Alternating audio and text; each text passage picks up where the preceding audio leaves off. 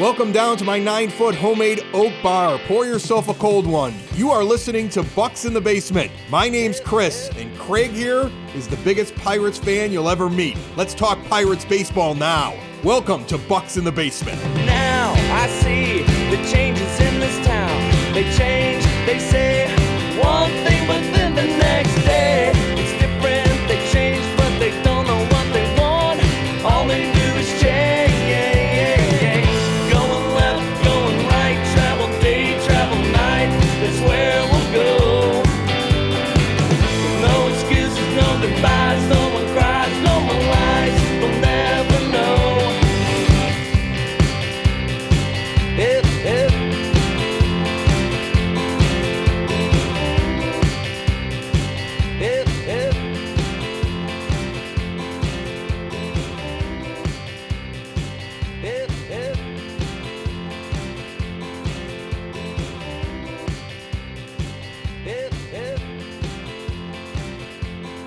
I'm getting better at like hitting all the buttons I forgot to hit before we started the show during the intro music.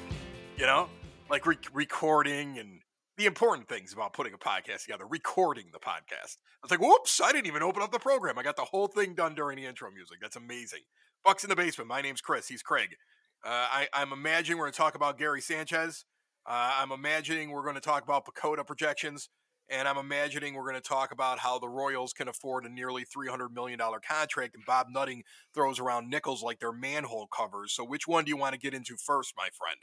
I mean, it's got to be the first, uh, the last one you mentioned. So the, the first one on the bottom of our screen here is my.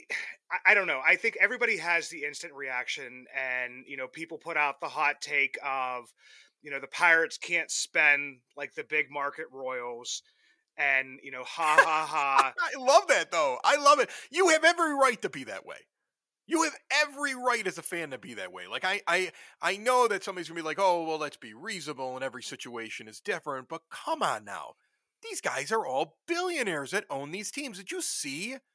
uh, Did you see what the Orioles sold for? Give Yeah. me a break.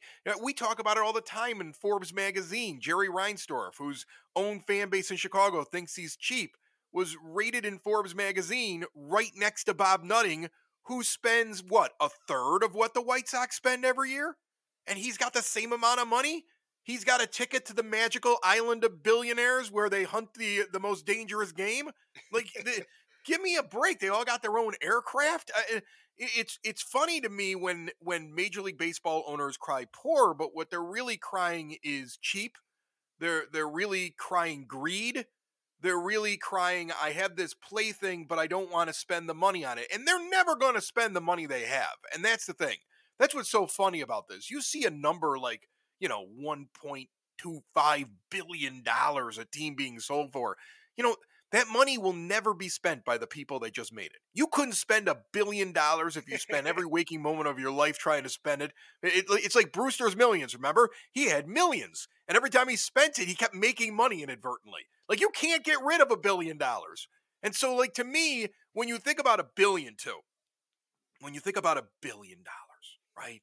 Like, uh, spending an extra $50 million on your payroll and just taking that out of your bank account and operating at a loss, you're you're not even denting your billion or your four billion dollars that you're worth. You're not even denting it, right? And so it's it's funny, like you get small business owners that'll sit there and scrape together every dime that they have, go out and get a loan, you know, and and, and start something and hope that it works out because you got to spend money to make money. These guys have so much money, they could spend money, build a champion, and then all of a sudden be the darling of their geographical area. Have brand new stadiums built, statues everywhere, be beloved by people all around, and they'd make back that investment within the next five to 10 years and more.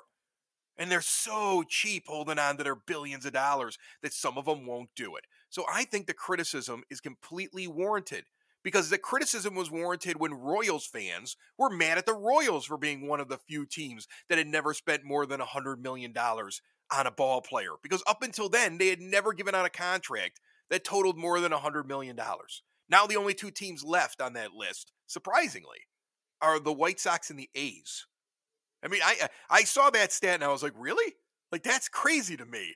But but that's the reality. So I think fan bases that get mad at their ownership, including Pirates fans, have every right to make that comparison because it's a joke that these billionaires will cry poor and keep the cost down. And and to be honest with you, I believe it's all collusion.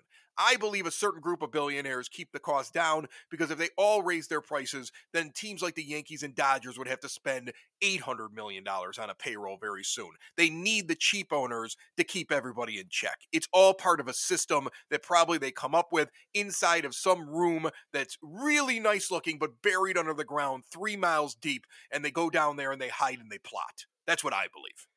Okay, well I'm gonna I'm gonna lick some boots here for a second, according to a bunch of people. But I I'm gonna take yeah, lick the, some boots, you bootlicker. I'm gonna I'm gonna take the the opposite thing here because because number one, I mean Ken Rosenthal came out with an article and just basically said this isn't an outlier. This isn't because of the new stadium.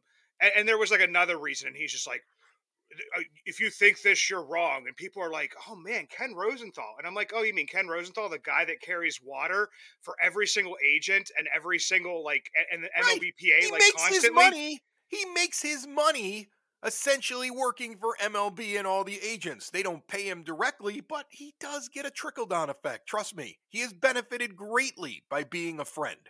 Okay, and number t- number two, the second thing here is the structuring of this deal. You can put this giant number out there a- and and basically wow people. So what is it? 11 years, 288 million dollars. And then they talk about like the club options that it could go up to uh, just a- an absolute ridiculous amount of money. Number 1, Bobby Witt Jr. this year is going to make 2 million dollars. Next year, he's going to make $7 million. 2026, $13 million. 2027, he is making $19 million.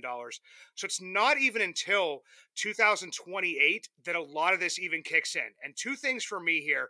The one big thing that sticks out for me is Chris, when is when does this CBA expire? This current CBA? I don't remember. Why why you hit me with why you hit me with questions like that?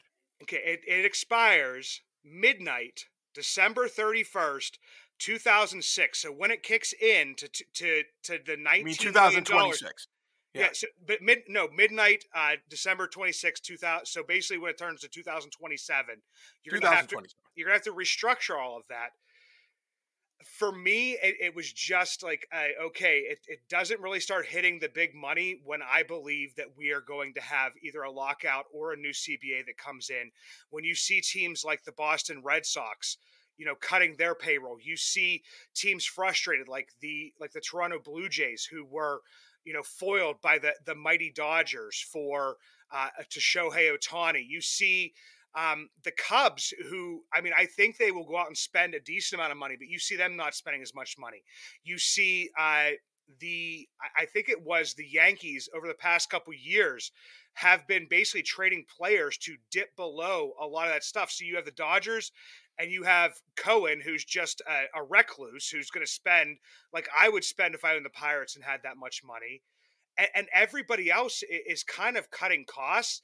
So it just kind of it was it was interesting to me that once things would actually start to kick into a lot of money, that that's when I believe there will be some increased revenue sharing, different stuff type of stuff like this. Yes, these contracts will be guaranteed and grandfathered in, but there will be more revenue sharing at that point in time. So in essence, to me, this is a seven year, $148 million contract, which is still a, a big contract but it's nowhere near like the amount that you know everybody makes it out to be that the Royals just Yeah, but you're it. you're putting you're putting an awful lot of what ifs in there. You don't know how the negotiations will go when they get to their CBA. You don't you don't have any idea how Bobby Witt Jr. is going to perform, right? Like Yeah. he can opt out, but what if Bobby Witt Jr. falls on his face, or what if he suffers an Achilles injury in 2030? And he's like, "Well, I'm not opting out for the next four years." And it really does turn into all that money. And he actually only plays for seven and he makes $288 million. That's a lot of what ifs, right? Like you're trying to give the Royals the, the ability to see into the future and then sign a deal that somehow they're going to make out on. They're on the hook for 288 unless Well- Bobby Witt Jr. thinks he can get more than $35 million a year in his age 31, 32, 33, and 34 seasons. That, you don't even know where he's going to be at that point. Well, a piece so- of this, Chris, is in, injury would be would be an out for both of them because ninety nine percent of these contracts are insured based on injury. It's not based on performance. So okay, take away injured- injury. Take away injury. He turns into Cody Bellinger. Take away injury, and he forgets how to hit all of a sudden. Okay, right? I mean, like, th- there's plenty of ball players that get hot and then fall off. There's a lot of guys that don't make it all the way until their their mid 30s performing at a high a high average. And and that's the thing. Your prime years are when you're 26, 27, 28 years old. Yes. General decline begins in the at 29 and 30. So you think that when his salary's going up and his skills are declining, he'll get more than 35 million a year and opt out? I mean, depending on, I mean, we've seen, like, dude, with inflation, a contract that Aye. it, that seven if years from inflation now, gets if inflation gets this, that bad, I, I'm getting into bank robbing because I can't keep up. Honestly, I mean, like, I, I, I mean, I get what you're saying. I get what you're saying is like, hey, these look like big gaudy numbers, but you don't know what baseball players are going to be getting play getting paid in ten years. Okay, I get that, right? I get that, but man, I. That seems to me like what you're trying to say is that you think that the average Major League Baseball player is going to see double the salary in the next seven years across the board for the for those numbers to make sense. Well, I, I, I don't, just- I, I just don't, I don't know if it, I don't know if it'll double, but I, I think that like a, a a player of his caliber could make like I don't know forty five million dollars. Forty-five million a year. You think he'd be worth that? Oh my gosh, I just Well, I'm can't just, saying, imagine. I'm just saying certain players. I'm just saying certain players would make 45 million, where 35 million wouldn't look as bad. All But I mean, so this I know there's a lot of what ifs in there and, and a lot of different stuff. I honestly don't believe that the Royals are going to be paying for much beyond probably like 20 2028 2029 once it gets up into the thirty Well, million dollar I mean, range based upon your based upon your economic outlook for Major League Baseball, as soon as this podcast is over, I'm going to go upstairs. I'm pulling my eight-year-old out of school, and I'm hiring him a personal trainer, and he's only going to take ground balls and and and work on his swing. And in the evenings, he'll he'll work on basic pitching. I don't want to I don't want to get him his first Tommy John until he's at least 22, 23 years old. Well, is, is he he's going to be as is he- dumb as a, he- he he's going to be as dumb as a box of rocks, but he is going to make some money in life. Is he is he a lefty or is he a righty? He's a righty, but I'll tie his arm behind his back. I think we can retrain him. as I say, I got Because based upon your economics, that's I'm stupid not to do that right now. Like, Yeah. I mean, he might he might have to go to therapy for the way that his dad changed his childhood and basically made him start working at the age of eight years old.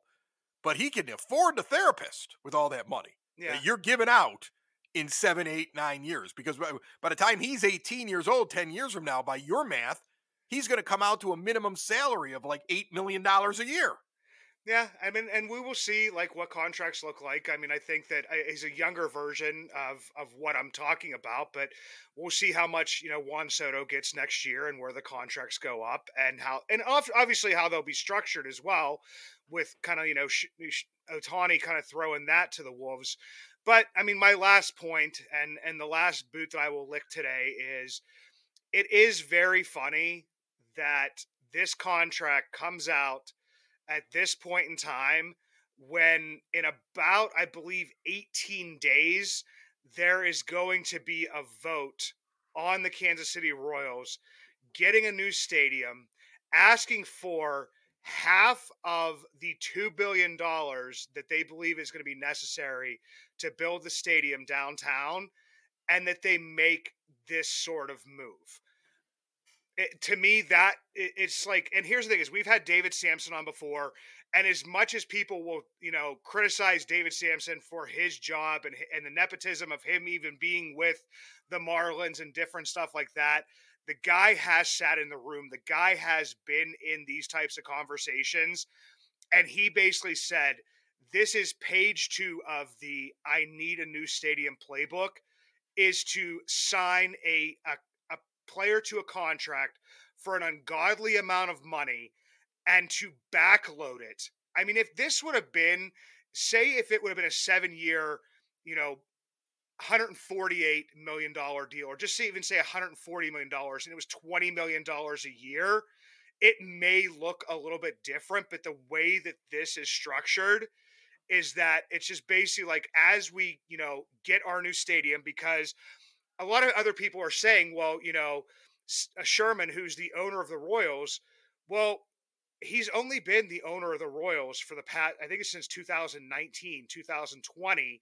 Came in, gave uh, Salvador Perez a, a, little bit of a bump. Uh, he got a an extension that was the the uh, the largest before this. Didn't top 100 million, but for a 31 year old catcher, guy got like 80 some million dollars.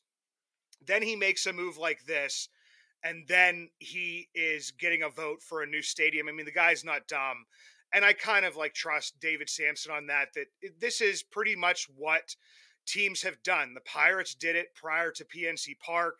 Um, if you're a White Sox fan, if if Jerry Reinsdorf wants to build his his monument wherever it's going in the West Loop or I don't even know what it is, someplace there. I should know. It's South my Loop. Wife's, It's in the South, Loop. Loop. It's in the South Because my wife's uh, from there. It's in a it's in a crappy neighborhood in the South Loop. It's it's it's the ultimate gentrification. Like all of a sudden they're going to go in there in this empty, dirty, So, terrible lot area and build their own neighborhood. so and they're who's, calling who's it the 78th kid? because it would be the it'd be the 78th neighborhood in Chicago.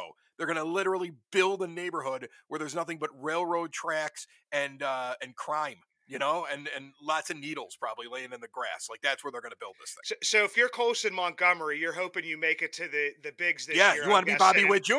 and you Yeah. want to be Bobby Witt Jr. and get Right. that big deal, and then the White Sox are Under your theory, that's what you want to be. Yeah, Yeah. under your theory, that's what you want to be. You want to be Colson Montgomery right now, their big prospect who's going to be coming up.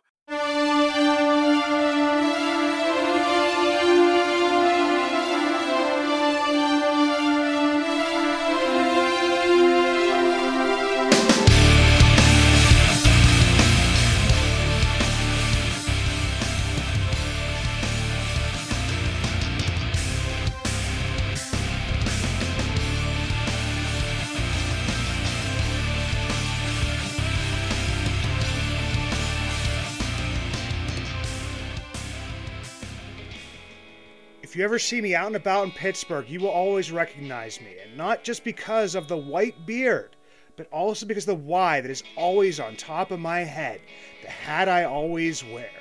The Yinzz brand, proud partners with Bucs in the Basement. Three dynasties, one brand, Yinzz.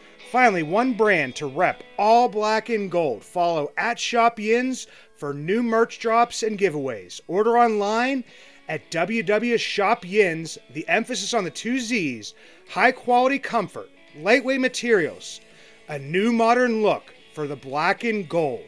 Made for Yins by a Yinzer.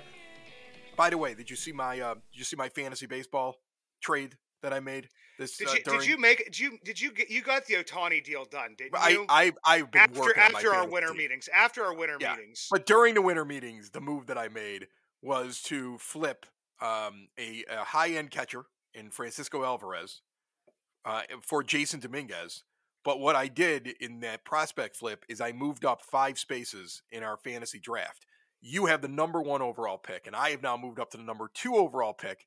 You're taking Yamamoto, and Paul Skenes is coming to my team because I am hyped on him right now. I really am. I'm hyped on him. I know he's going to break my heart, but I am hyped for him.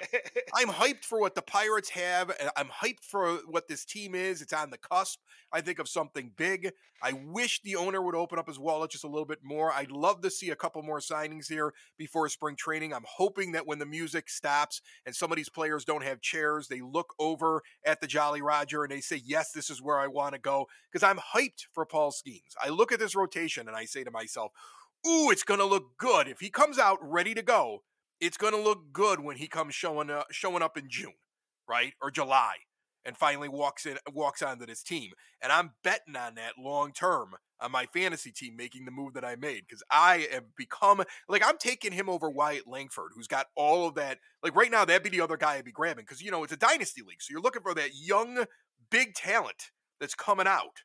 And that guy's hyped like crazy. I see Juan Soto comparisons for him and I'm going Skenes. I moved up in the draft just to get Skenes. And so that probably means he's going to blow out his arm in a week. And if he, does, it's my fault. it's your It's my fault, Pirates fans, if, if that happens. Yeah, Because well, that's how much I believe in him. Th- Right they'll be coming to your house with the uh, the the pitchforks and Right. everything and the torches.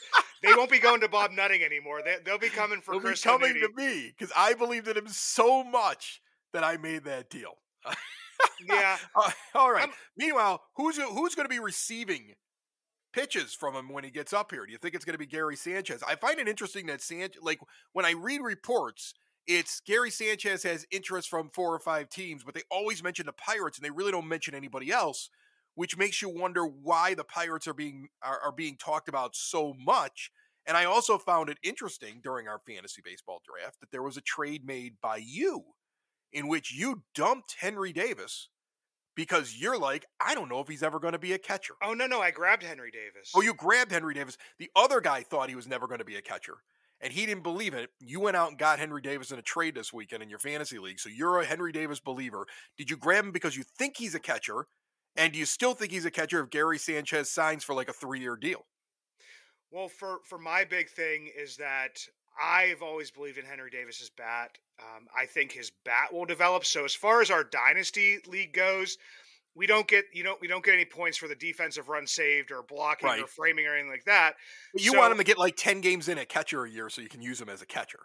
Yeah, I I, I want to basically be able to fill my catcher, you know, position with that. So I mean, what's he, what's he have to do? Like play like five games or something or ten games, like you said. five in season. I no, Five. I think it's. I think. I think it's five in season, but it's got to be twenty from the season before. So you just like him to get twenty games in, so you don't have to wait for him to get five in season because that could take forever. So you want you want him to just get twenty games a year at catcher, and then you know the that you know going into the next year he's your catcher.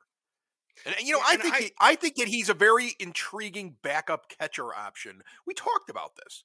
We talked about the idea that having flexibility of moving a guy in from the outfield to play catcher every once in a while. I just don't know if the Pirates are going to go ahead with that plan. It is kind of a revolutionary thing. You do see some teams do it in the short term. I mean, we've talked about MJ Melendez out with the Royals and how he was an outfielder. We you- could talk about Wilson Contreras, who was an outfielder for the Braves for a while, and then eventually moved. He got himself used to being a catcher, and now he's a highly ranked young catcher that was acquired via trade. And by the, I want to say the Brewers have him now, and and and that guy, like he he's a legit top ten catcher maybe in baseball. And at first, they didn't even want to put him behind the plate. Yeah, and Chris, I mean, we've talked about Henry Davis. I, I feel like like ad nauseum here, but the two things that like kind of come out to me is, I mean, we talked about whether or not like the the pitch framing and and different stuff like that. I mean, some of it is still going to matter, but if you know you get the automated balls and strikes, it, it, it coming in uh, sooner rather than later, then, then who knows what that means. Um, the other piece is that I mean we've also talked about you know he went from catching two in- innings in the major leagues last year. Is that even going to equate to you know him splitting time between him and Jason Delay? And do you really want? I mean, as much as I love Jason Delay, they love him defensively. Offensively, you know, he's not great. Um, do you want them splitting time and each catching you know 80 games a year, or would you want to have you know, more of the, you know, Gary Sanchez is your starter, uh, Henry Davis is your backup, and, you know, Jason Delay, who kind of seems to be like a guy that he's like one of those, those BABIP like darlings where no matter what he hits, it finds grass somewhere. So he's a pinch hitter and somebody's personal catcher, um, I- don't know. But I mean, the biggest thing is that the Endy Rodriguez injury just kind of threw this whole thing for a loop. We wouldn't even be having this discussion. But even at that point in time, with with him there, they were still talking about even prior to the injury, talking about Henry Davis catching. So I, I still think they were going to carry three catchers. If you can upgrade the offense at catcher, hopefully Henry hits.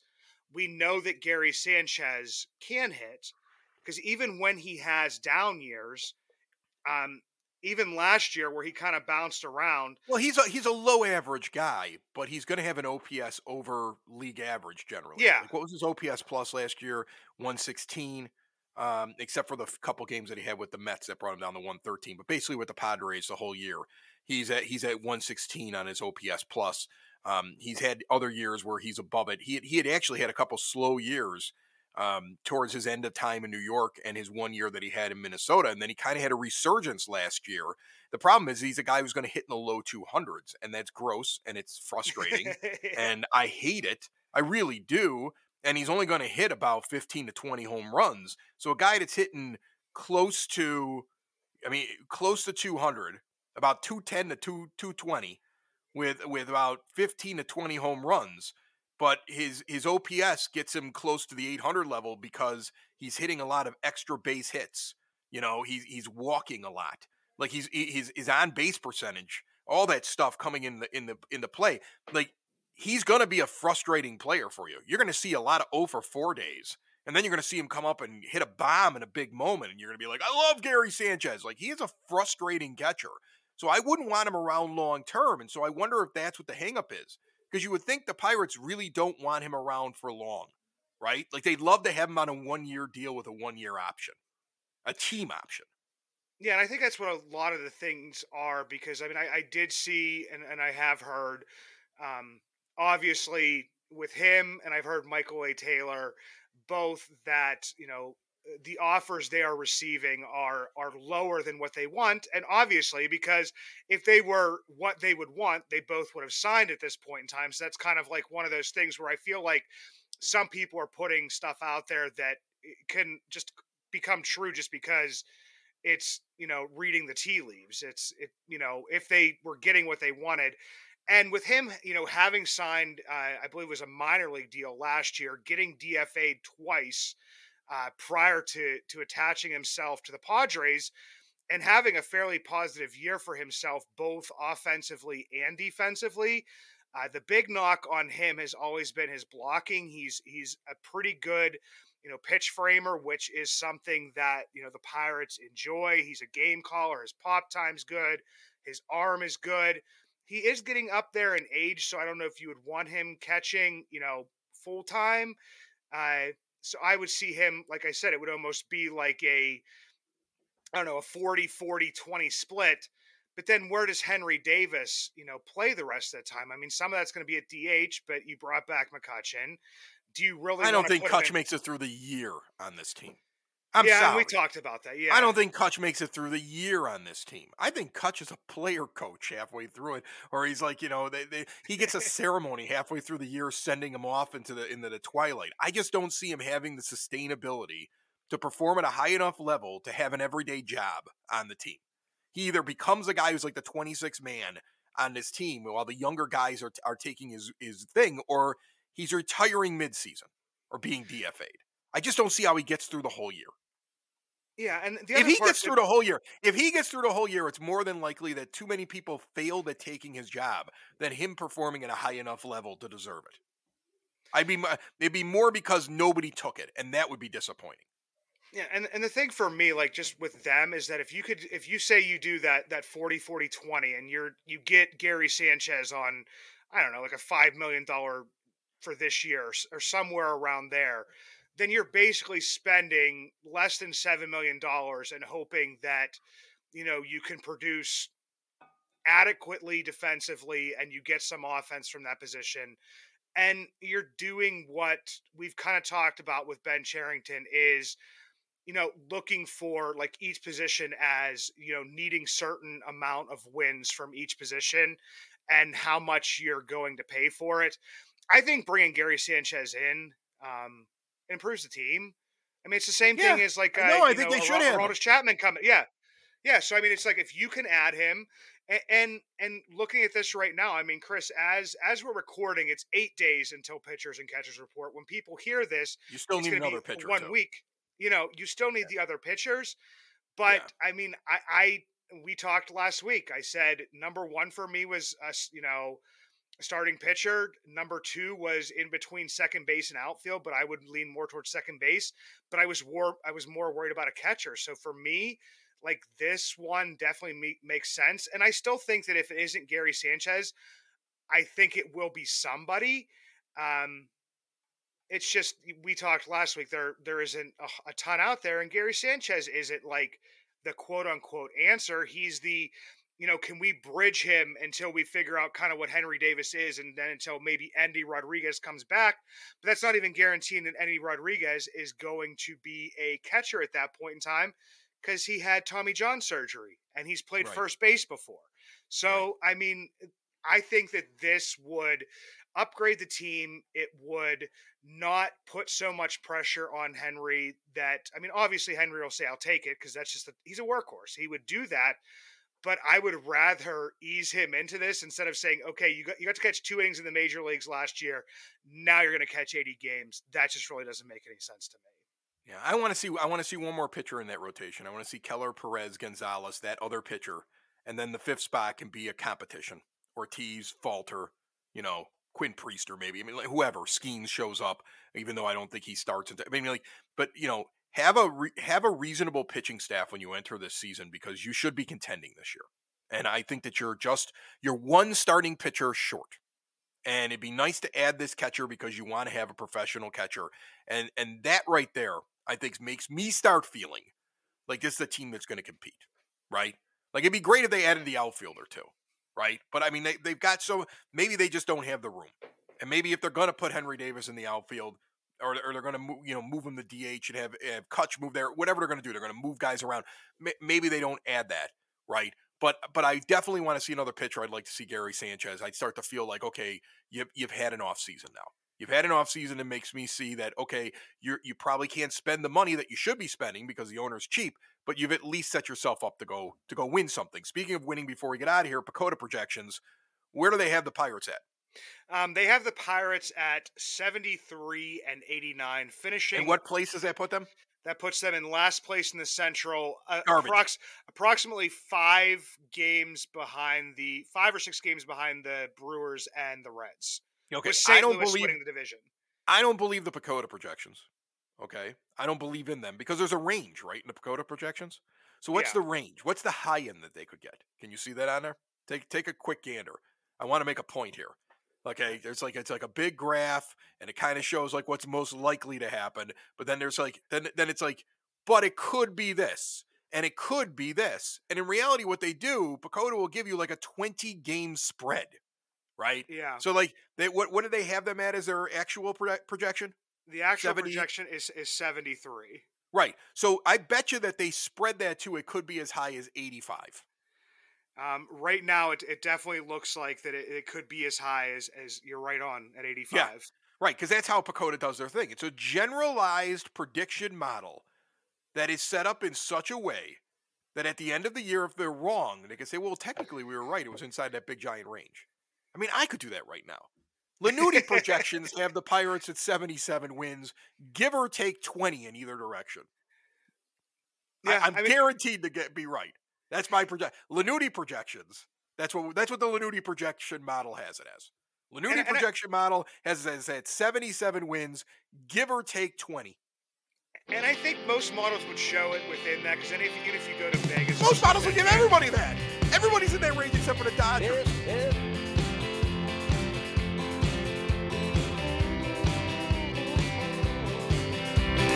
Now I see the changes in this town. They change, they say.